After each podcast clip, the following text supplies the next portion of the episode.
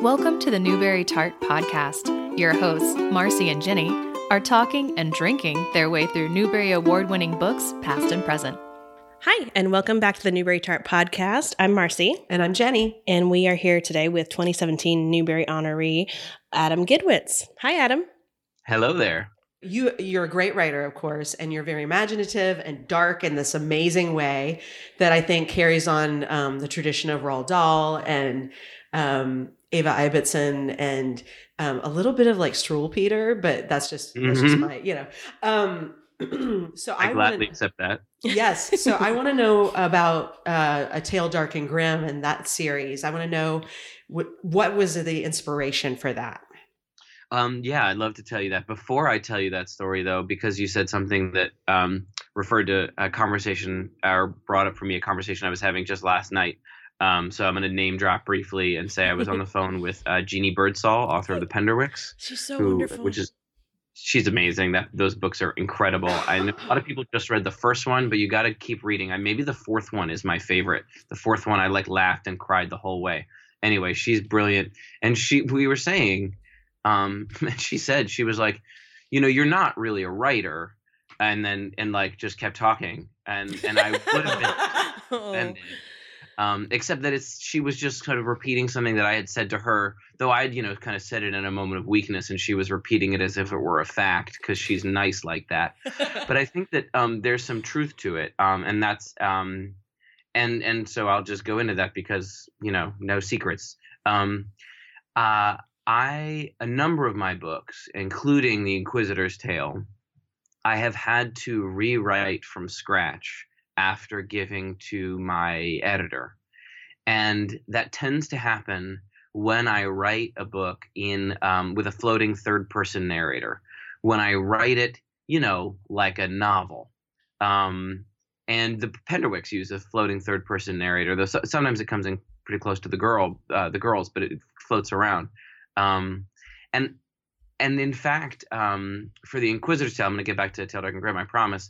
But for the Inquisitor's Tale, um, uh, my editor told me when she read the first draft that she read, you know, you had you told me all these cool stories from uh, medieval Europe that you'd been learning about, and when you you know I lived over there for a year, you came back with these amazing stories, but this book is boring, um, and and it was because I was I think I was trying to prove that I could write like a writer, and what I came to realize through the process of that book, and then I just had it with an, the new book I'm working on, where I'm having to rewrite it from scratch for a very similar reason, pretty much the same reason.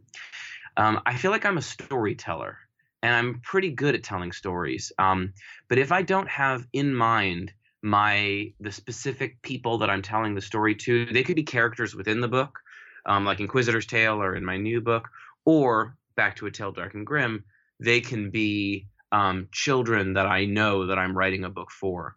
But unless I'm actively telling a story to a young person, um, the book just falls apart. It becomes just a mess. I think about um, maybe my readers sometimes. I think about the critics. I think about librarians or even podcasters. I think about what my wife is going to say or my mom. And every sentence has like a different audience almost. It just falls apart. So I appreciate you saying that I'm a good writer. I, th- I think you said that. I'm going to just pretend you said that.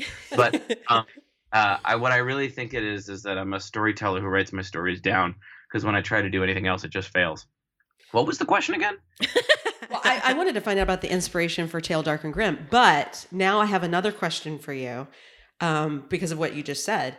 So Yeah. in your books, if you're if you're storytelling them and you're just writing them down, do you feel like that storytelling voice, that narrator is always you or a version of you, or do you actually go into a different persona telling the stories? So it was at the outset. So the the Tale Dark and Grimm series, the Grimm series, um, is is me speaking to the kids, um, and even um, the Star Wars book I wrote is me speaking to the kids. Um, but for Inquisitor's Tale, um, it's it's set in a tavern where um, different characters are telling the stories of these kids to each other, um, and and in so in that, in fact, every chapter as I rewrote it. You know, like I had what I wanted to happen in the chapter from the earlier draft um, that my editor said was boring, and then to rewrite it, um, I would often put on an accent and um, sort of embody a, um, a, a character. I'm a I'm a you know I was like a failed actor out of in college. In high school, I acted a lot. In college, um, I acted a little bit, and it was only so so. But um, like a lot of writers I know, we have um, drama and acting experience, and so I would just embody a character and say what I wanted. They would tell the story, and I would write down what they were saying with like insane accents. Which, if you, um, yeah, um, so um, so yeah, so not always. Um, and then in this, um, the current book I'm working on, there's sort of an epistolary novel. So um, a the main character is writing letters to um, another character, and so again, I'm trying to embody her um, voice. Um, but where A Tale Dark and Grimm came from is related to this actually, and so um, I can transition back into that question. Um, uh, and I'm monologuing because the secret about many writers is that um, we write down our our words because no one really wants to listen to them live. So now you have to. Um, so uh, I was a teacher, um, and I was teaching second grade, and I was writing about um, ancient Egypt. I was teaching about ancient Egypt. Sorry, mummies and pyramids. Um, and I had never uh, written a book. I had never written anything. I never considered myself a writer. Um, uh, but I did have um, uh, I did have a tradition of storytelling. I was telling a lot of stories. I was telling stories to kids, and I decided I wanted to read them a book about ancient Egypt, but I couldn't find a good um, story for second graders that took place in ancient Egypt and um, wasn't time travel, wasn't silly, really took the world and their gods seriously, um, uh, but was also fun to read aloud to second graders. So I decided to try to write a story for these kids, and I wrote a chapter of a book, um, chapter of the story, and I brought it in and read it to the kids. And they said, "Oh, that's pretty good. What happens next?" And I said, "I don't know." So I went home, and wrote the next chapter of the story, read it the next day. And they said, "What happens next?" And I said, "I don't know." So I went home, wrote the another chapter that very night, read it to them the very next day. Um, and they said, "What happens next?" And I said, "I don't know because um, I'm exhausted after teaching a full day of school." Um, but if you've ever read a story to second graders, you know that if you start it and you don't finish it, they will kill you because they're terrifying little creatures. so I finished the book and I brought in the story, um, a new chapter every pretty much every single day. Um, and by the end of the school year, um, the book was 100 pages long, and I'd finished it. they had really enjoyed it. And I decided, uh, sort of in the late spring, as I was finishing up the book, that I would quit my job as a teacher and see if I could get the book published. And now my my wife was not happy about this because that was half our income was gone. Um, but I decided to do it anyway. I quit my job and I revised the book. And when I revised the book, I thought to myself, you know, I had written this book to tell to these students. Um, and I spoke to them as I told them the story, and I would refer to things that we had learned and so you, I couldn't do that in a in a book that was going to be published. If it was going to be published, it needed to sound a lot more like Johnny Tremain. That was what I decided. And so I rewrote this ancient Egypt book pretty much so it sounded like Johnny Tremain. It went from being 100 pages long to 400 pages long. Um, and all of the direct address and all that stuff I had done left. Um, and uh, it took me another year. And um, I was insanely lucky. I've been incredibly lucky in my life. Um, in that classroom, uh, there was uh, a girl whose mom was an agent of children's literature. Um, and so I sent her that book and asked her the, the new version of the Ancient Egypt book. And um, she invited me to come speak to her in her office, um, which is not typical for an agent, but I knew her. I taught her daughter for two straight years, actually. And I sat down in front of her and I said, So what'd you think? And she said, It's not very good. Uh, and she said if you wanted to start on a new project i would understand which is agent code for throw the entire thing in the garbage. Um, i was totally devastated. Nobody talked about what had happened and why it was so bad because she remembered her daughter coming home and saying she liked the book and i think she found that hard to believe having read it. Um, and one of the things i said was well yeah i'd sort of told it to kids but you can't really do that in a published book so i, I didn't do, I, I changed it and she sent me the galley of an of another book that she representing was representing that hadn't come out yet, um, called "The Name of This Book Is Secret" Ooh. by Pseudonymous Bosch, which the first page is "Don't read this book." You know, it's gonna scare you or, or whatever. I've got it on my shelf, but I can't reach it. So that sort of stuck in my mind. Um, and then I was uh, substituting at my school, um, asking uh, they uh, to make some extra money, and they asked me if I'd be willing to be a substitute librarian for a day, and I said yes because librarian is one of the best jobs I can imagine. You get to hang out with kids and share stories you like with kids. I was like, great, I'm going to do that. They said, great, you're going to be telling stories to second graders. I said, no problem. They said, tell them any story you want. I said, great. So I went home and I was looking on my shelf for a good story to read to second graders, and I came across my big book of the real Grimm's fairy tales and I had never read those stories. Wow. Um, so I looked at it and I thought, oh, fairy tales. Those are perfect for little kids. so I opened it up to a story called uh, Faithfully Johannes. And in the story Faithfully Johannes, two children get decapitated by their parents. they get their heads put back on at the very end, so it's fine.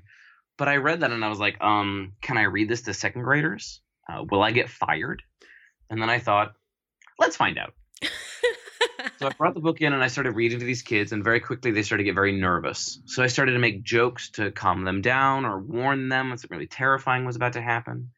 Um, and at the end of the story, every kid was completely traumatized, except for one little girl who came up to me and stuck her finger in my face and she goes, That was good. And I was like, What?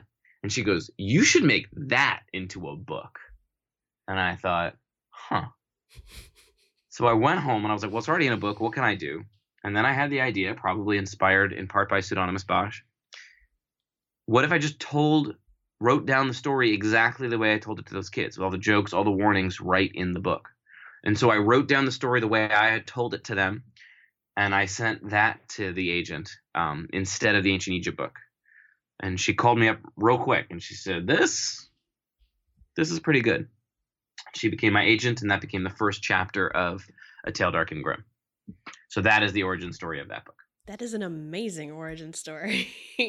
is that how the um the podcast happened too? I mean, it sounds like basically the same. It's the same idea. Yeah. So, yeah, because my career really started, it, it truly my career. I owe my career to telling a grim fairy tale live to a group of children. I have wanted more opportunities to do that um, and so for a while, I went back to teaching half time while my I was my career was getting started. And one of the things that I was doing was, and at, at after school at my school, a bunch of first and second and third graders would come to the library with me once a week, and I would just read them fairy tales out of my um, big red book. And I would make jokes and comments, but actually the best part was when they would. They would say the funniest things. They would heckle me constantly, and and and I wanted. I mean, I was like sitting there, and I was like, "This is gold. This is unbelievable. If we could just put this on camera or on a on a microphone, like." This is the best entertainment that is out there. I mean, that's how I felt. I was laughing so hard every day. Um, and so um, some years later, um, as podcasting picked up, it occurred to me that that would be a pretty good podcast. And then I was contacted by a podcasting company and they said, Do you have any ideas? And I said, I only have one idea. And it's essentially how I got started as a writer. And I just want to start recording that. And they were willing to take a risk and hear some like kind of bloody, kind of scary, also silly and fun fairy tales and have them told live to kids. And so um, we uh, recorded 20 episodes for the first two seasons we're going to start recording seasons three and four um, next month. I, or uh, yeah, hopefully next month. Um, and uh, it's been unbelievably fun. So I'm telling real grim fairy tales uh, live to kids. I changed them some, um, not to make them any less bloody, but just to make uh, the characters a little bit more um, emotionally relatable. Some of the fairy tales are feel a little bit distant, um, especially when you get to the deeper cuts. Um, and the best part about it is the kids are still heckling me. So like one of my favorite episodes, there's a blue dwarf, and I said to the kids, "Is a blue dwarf," um, and this fifth grade girl, because it's slightly it's ranged from third to fifth grade. This fifth grade girl says, "You mean a Smurf?" and I'm like, "No, it, no, it's a dwarf. It's a blue dwarf." And she goes, "I'm pretty sure that's a Smurf." And I was like, "It's not a Smurf." um, and then for the rest of the story, every time the blue dwarf came up, the kids would go, "It's a Smurf," and I'm like, "It's not a Smurf." so um, it's been pretty amazing. And the name of the podcast is Ah, yeah, right. If I were any good at self promotion, I would have mentioned the podcast. It's called Grimm, Grimmer, Grimmest, and it takes its name from the rating system. Before every episode, I tell you if the story is grim, grimmer, or Grimmest. And the first season is available for free on Apple Podcasts. Um, just search Grimm, Grimmer, Grimmest, uh, two M's, of course. And um, uh, the second season is on Pinna. Pinna is a all audio subscription service for kids, um, sort of an alternative to giving them YouTube. You can give them Pinna, and then they'll just listen, and there's no watching any screens of audiobooks and podcasts.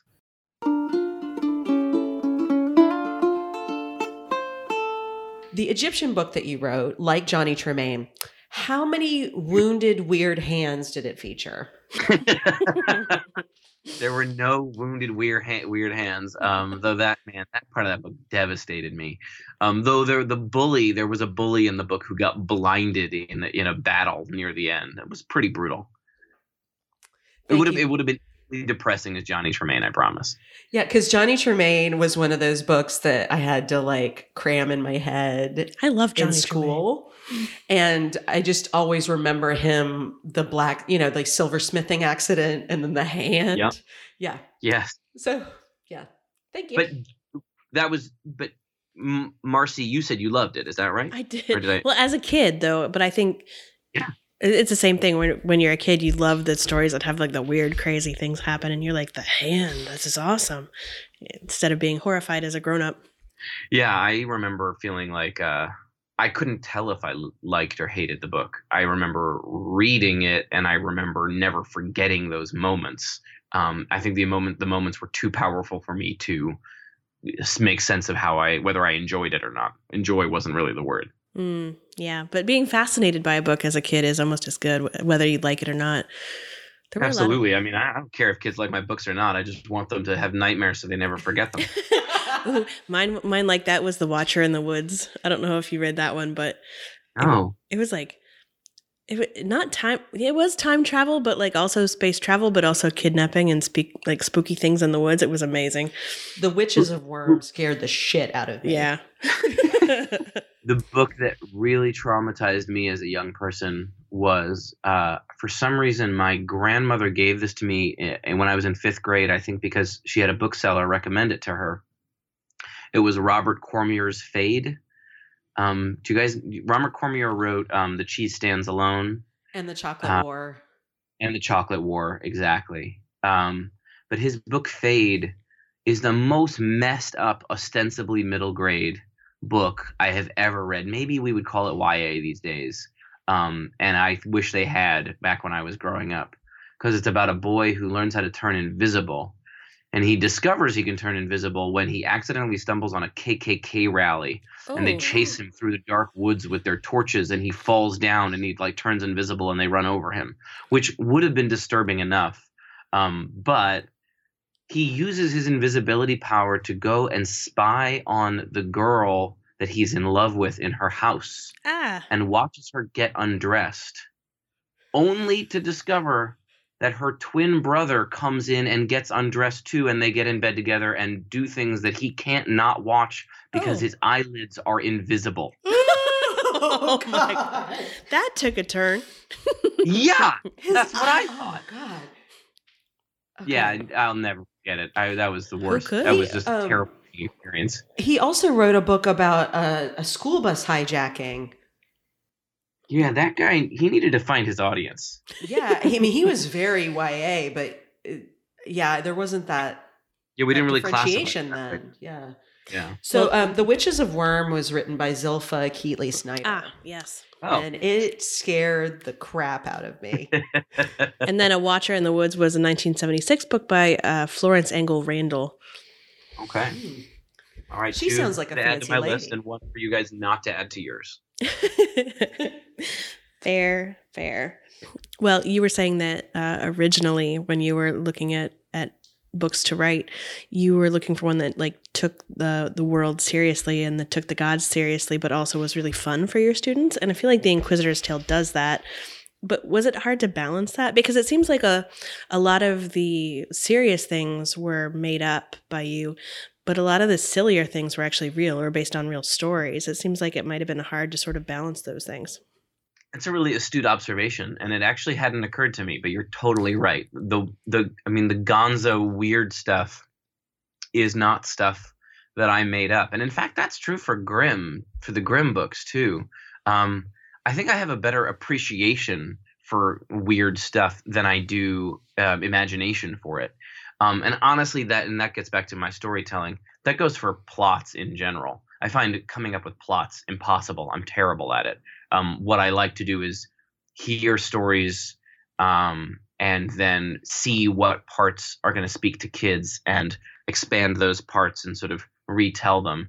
Um, so yeah, in the Inquisitor's Tale, um, I had to make up the the more serious stuff um, because uh, th- that those were sort of intimate. The serious parts were intimate stories about children dealing with finding their place in the world, dealing with discrimination, um, and we do not have records from the Middle Ages of how kids felt about those things or dealt with those issues. We know kids experienced them because there were all sorts of you know things that were happening to people marginalizations and persecutions in the middle ages as opposed to in addition to all sorts of wonderful things in the middle ages it's not it's not a dark time it's just a difficult time um, kind of like ours right now. Um, so kids kids went through all of this crazy stuff but we have no records of, of how they felt about it. Um, and so yeah i had to make that stuff up. But you're absolutely right. The you know um, dragon with deadly farts uh, the guy with wearing nothing but underwear beating fiends to death in a forest with a donkey's leg. I didn't make up any of that. Um, that's all medieval stories. And a holy dog. I loved it. And the holy dog. How could I not write a book about a holy dog? When I found out that it existed, I mean. and did I also read Laura Amy Schlitz was your school librarian and looked over the first draft? Oh yes, she was my school librarian. That's She's amazing. looked over many of my drafts. Yeah, um, it it was amazing. Um, it was before she was um, uh, writing books for children or publishing books for children anyway. Um, but she, um, I don't know if you've ever met her. Sadly, no. no. So she is an she's an unforgettable figure. She um, uh, wears you know long flowing dresses and she her hair um, comes down to the middle of her back, and it used to come down much farther, I, if, if, I remember correctly, which I may not. I think she became our librarian when I was in fourth grade, um, and uh, we, we once did a recently we did an event together uh, talking about our books and our shared history. And I said that I remembered so vividly her incredible stories because what she does in the library is she um, reads either fairy tales, folk tales, um, other uh, short stories that are appropriate for kids beforehand, memorizes them, practices them, and then performs them for the students, which was unbelievable. And I remember them so vividly. I remember the details, I remember the language, I remember the way she talked. I said that on stage, and she said, that's funny, Adam, because what I remember about you is that you were crawling on all fours all around the library while I was telling my stories. And I was like, yeah, but those are not mutually exclusive. I was definitely listening. Um, so uh, it's embarrassing that that's what, you know, Newbery, multiple Newbery winner Laura Amy Schlitz remembers about you. Um, but, you know, whatever.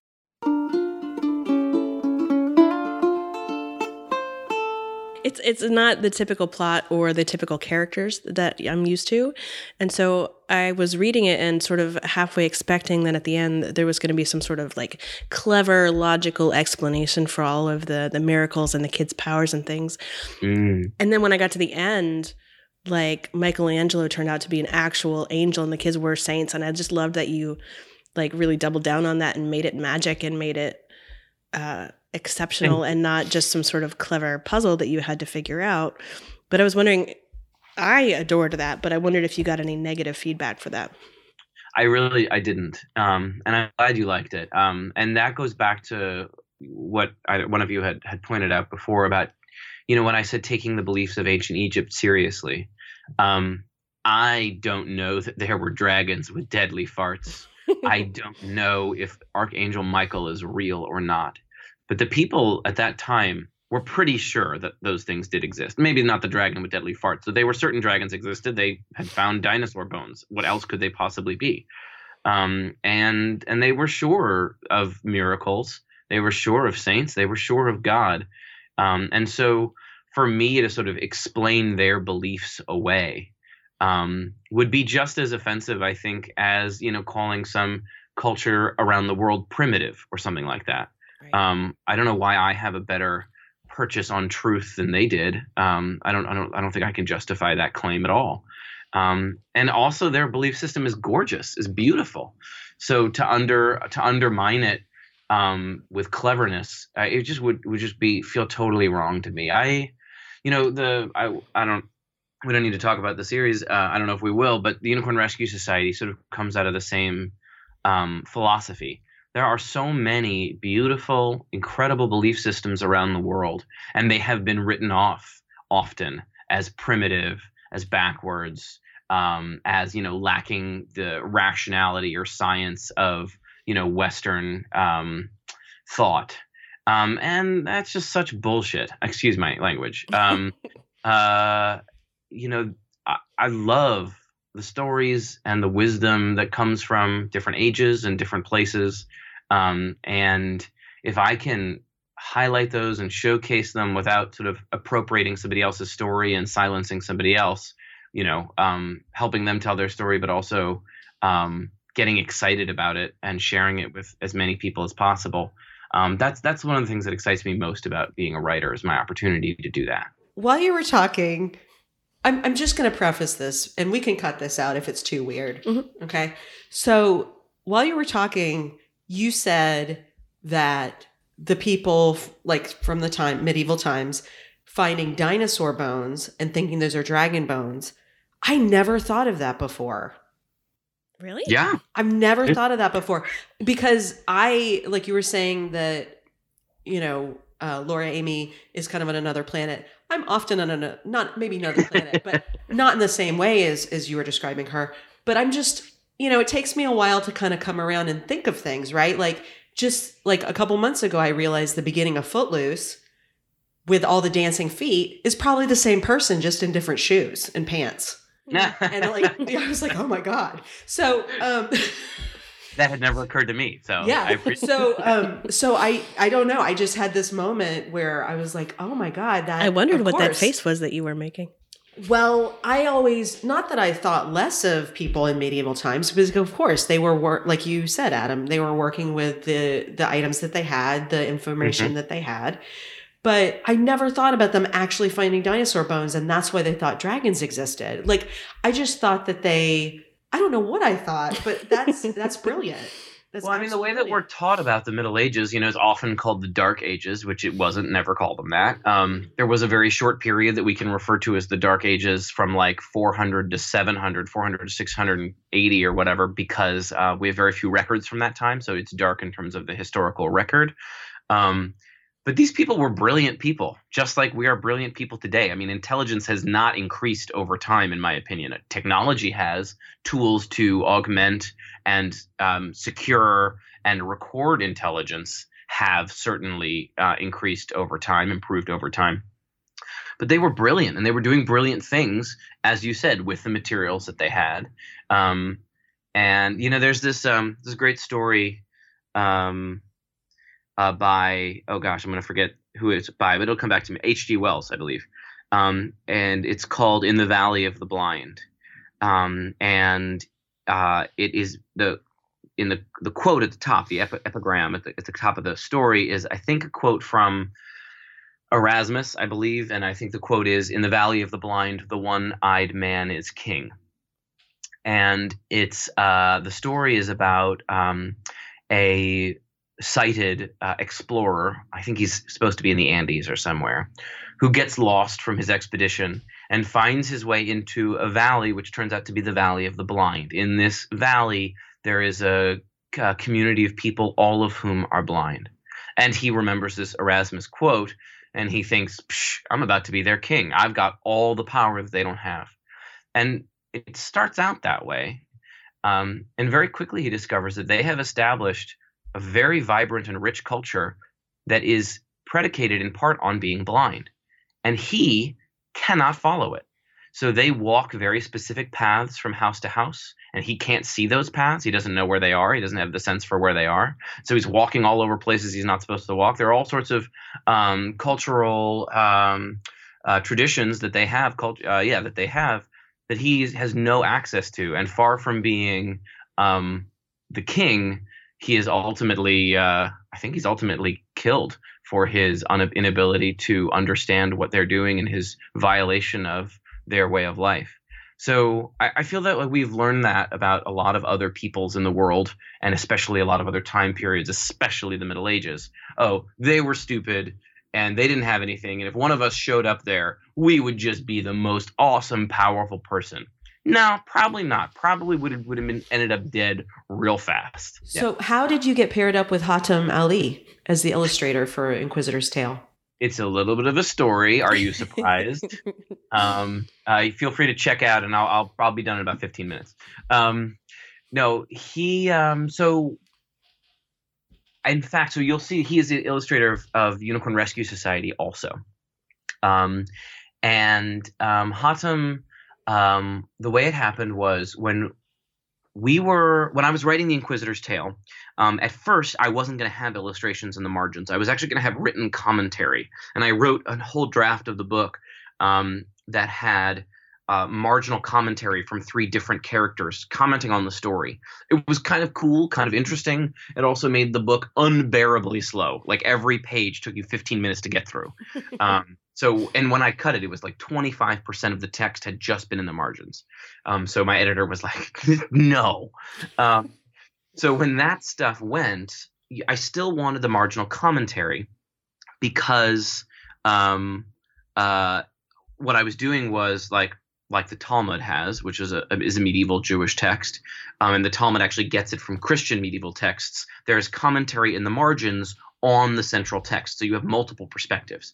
I wanted that anyway. I jumped ahead a little bit because before we needed an illustrator for the Inquisitor's Tale, while I was still working on it, I had come up with the idea for the Unicorn Rescue Society, and we had started looking for illustrators for that.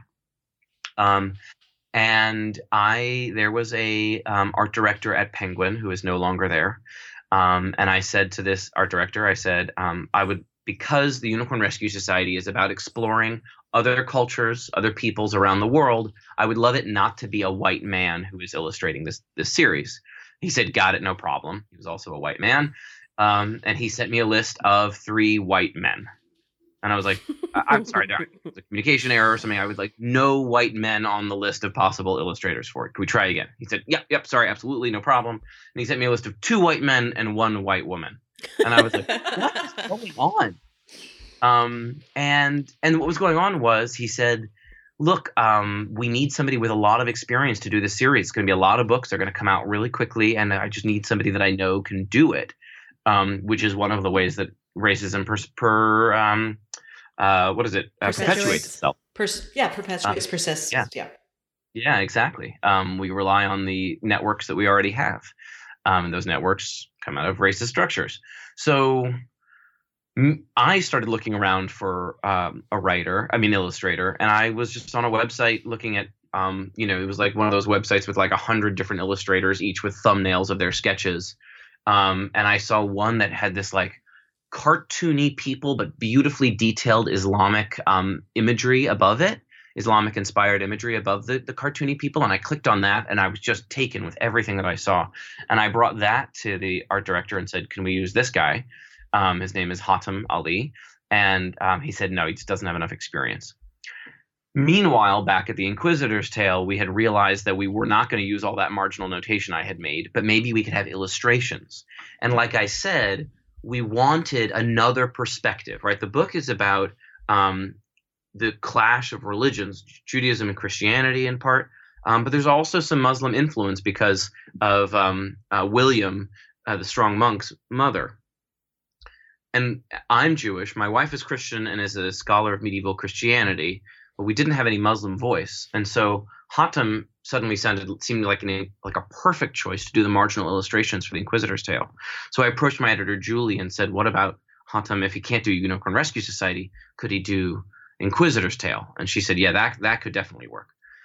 And he did such an incredible job on the Inquisitor's Tale, and he worked so fast um, that by the time we'd finished the Inquisitor's Tale work, this art director from Penguin was gone, um, and I said, can we use him now? And she said, yeah, we can definitely use him. Hatem has, has been the illustrator for all of those books. Well, and the work is amazing. It's it's I, there's something about it too. I don't know. I grew up on on fairy tale books, and a lot of them were illustrated. And there's something about the the illuminations in the Inquisitor's Tale that's very reminiscent of a lot of those. Yeah, that's interesting. Um, he gets to show a big range in it. You know, he's got like silly stuff, he's got beautiful stuff, he's got con- contemplative stuff. Um, and as I say in the beginning of the book, I ask him to disagree with me, so you'll you can find because I wanted his perspective too. So you can find illustrations in there that contradict the text on the page. Um, and and I love I love that. I just what he did is definitely um, an integral part to what the book ended up being. And I don't I don't know that it would have won a Newbery Medal without that illustration. I I, I actually highly doubt it.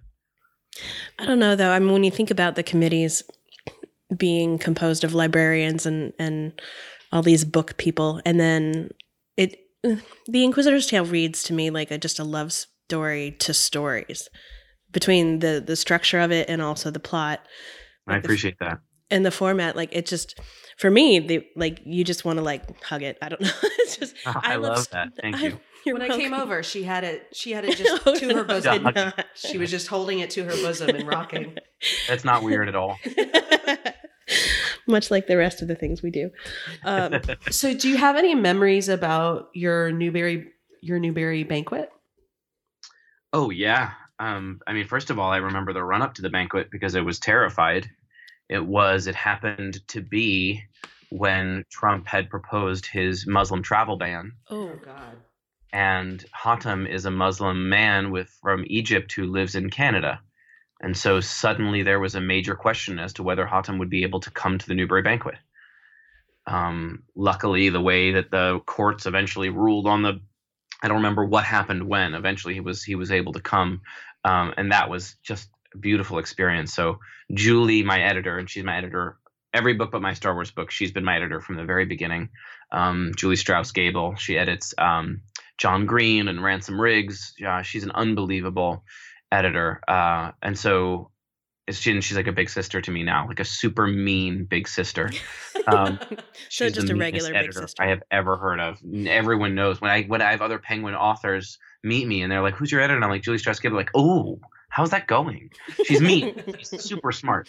So I had like my mean big sister on one side of me, and I think Hatem was on the other, or maybe Hatem was in the middle um, to sit with those to the three of us at, at, at a table at the Newbery banquet um, was is one of the best memories of my life.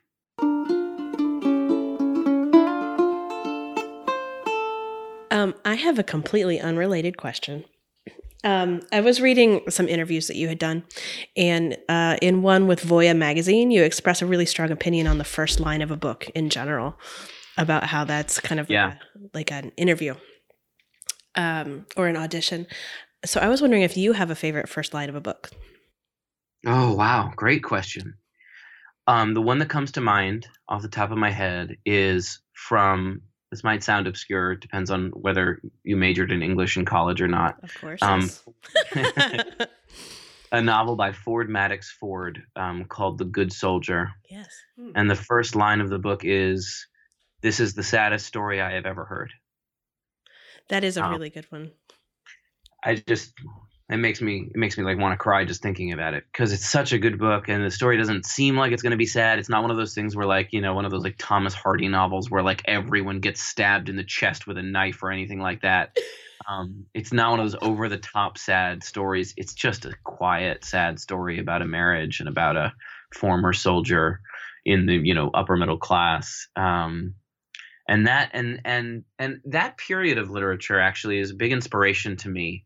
Um, Ford Madox Ford was really close with Henry James. They were writing at the same time, and they had these this theory that you should. It was it was essentially I would say like the beginning of postmodern thought about writing, though I'm sure a scholar would be like, uh, that's wrong and you don't know what you're talking about. Um, and the second point is definitely true. I don't know what I'm talking about. But they started um, wanting to acknowledge the form that they were writing in um, instead of pretending that it was real they would acknowledge this is a story this is the saddest story i've ever heard or if you read that great novella the turn of the screw which mm. you probably had to read in high school and if you haven't read it since go back and read it. It's so great by Henry James, a ghost story that may not have any ghosts in it. Um, it's actually a story within a story within a story. Um, it's somebody uh, somebody telling a story to other people that he heard from somebody else. Um, and so the acknowledgement of that um, the storyness is is something that I have absolutely adopted in my books, and it goes back to the storytelling thing, where I, I almost need to at the beginning of my books justify that I am writing a story down. Okay, this is me telling you a Grimm fairy tale, or um, if you get to the end of the Inquisitor's tale, we learn why this book was written down in the first place, um, and you learn why the book has the title that it does. Um, so, uh, and I get that right from Ford Madox Ford and from Henry James. Um, so yeah, that's my favorite line. How about you guys? You have favorite lines? Oh, I do. Um, mine First is line. First line. the fir- the first line. There was a boy named Eustace Clarence Scrubb, and he almost deserved it. Which is from uh, the Voyage of the Dawn Treader. Um, so we have one last question for you. Um, what are some of what's your favorite Newbery book? If Uh, you have one. Sure. Um, favorite. New- just in line with what we were just doing, we're just putting. Yeah, let's put you on the the spot. spot. exactly. Damn it. I don't. I mean, I don't. Have, I I, actually, I was. I don't re- have just one. yeah. Say again. You can. I, I was going to say, I was reading that your favorite book, non Newbery, is Matilda, which I respect very much. oh, Matilda. I mean, talk about an author. I mean, this is honestly before I won the Newbery Honor, I was like, you know, if I never win a Newbery Honor, it's totally fine. Or Newbery, it's totally fine because Roald Dahl never did, right? Mm-hmm. I mean, and he's who I would want to be as an author, right? If I had to steal one person's um, uh, career, Yeah. I'm just laughing because I'm thinking about on. Uh, I was hanging out with my brother-in-law and a few friends, and um, I we, we might have had like a couple of drinks, I don't know, and we this was this was ten years ago or or so, yeah, uh, eight years ago, and for some reason Justin Timberlake came up, and my brother-in-law just looks at us and says, "I would take his life." We're like, "What?" And we couldn't tell if he meant like I Murder. would take his life, like I would live his life, or I would kill him. We could not tell.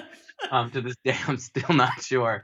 Anyway, uh, so Roald Dahl, I would take his life. Um, uh, um, so among the my favorite Newbery books are Because of Winn Dixie. That book makes me just weep. Um, uh, the Giver. I taught that every year. I taught fifth grade. I love that book. Um, Jerry Spinelli's Maniac Magee was a book that was both really influential to me as a kid and remains influential in terms of its really interesting storytelling structures. Um, I love um, I love all of those books. Um, I probably have about 15 more Newberys that I really adore, but those are the maybe because I read all of those a really long time ago, they have been sort of foundational for me. Um, and I know that there are, um, yeah, um, many wonderful Newberys that have come more recently, but of the ones that like lodge deep inside of my chest, those are three off the top of my head. Those are great choices. Thank you so much for talking with us today. We really enjoyed it. Um, it has been a total pleasure. And if I said anything really embarrassing, um, I hope you isolate it and use it as your teaser. That's a promise. Yeah, I hope to run into you again soon. Yeah. Yes. Thanks so much. Bye. All right.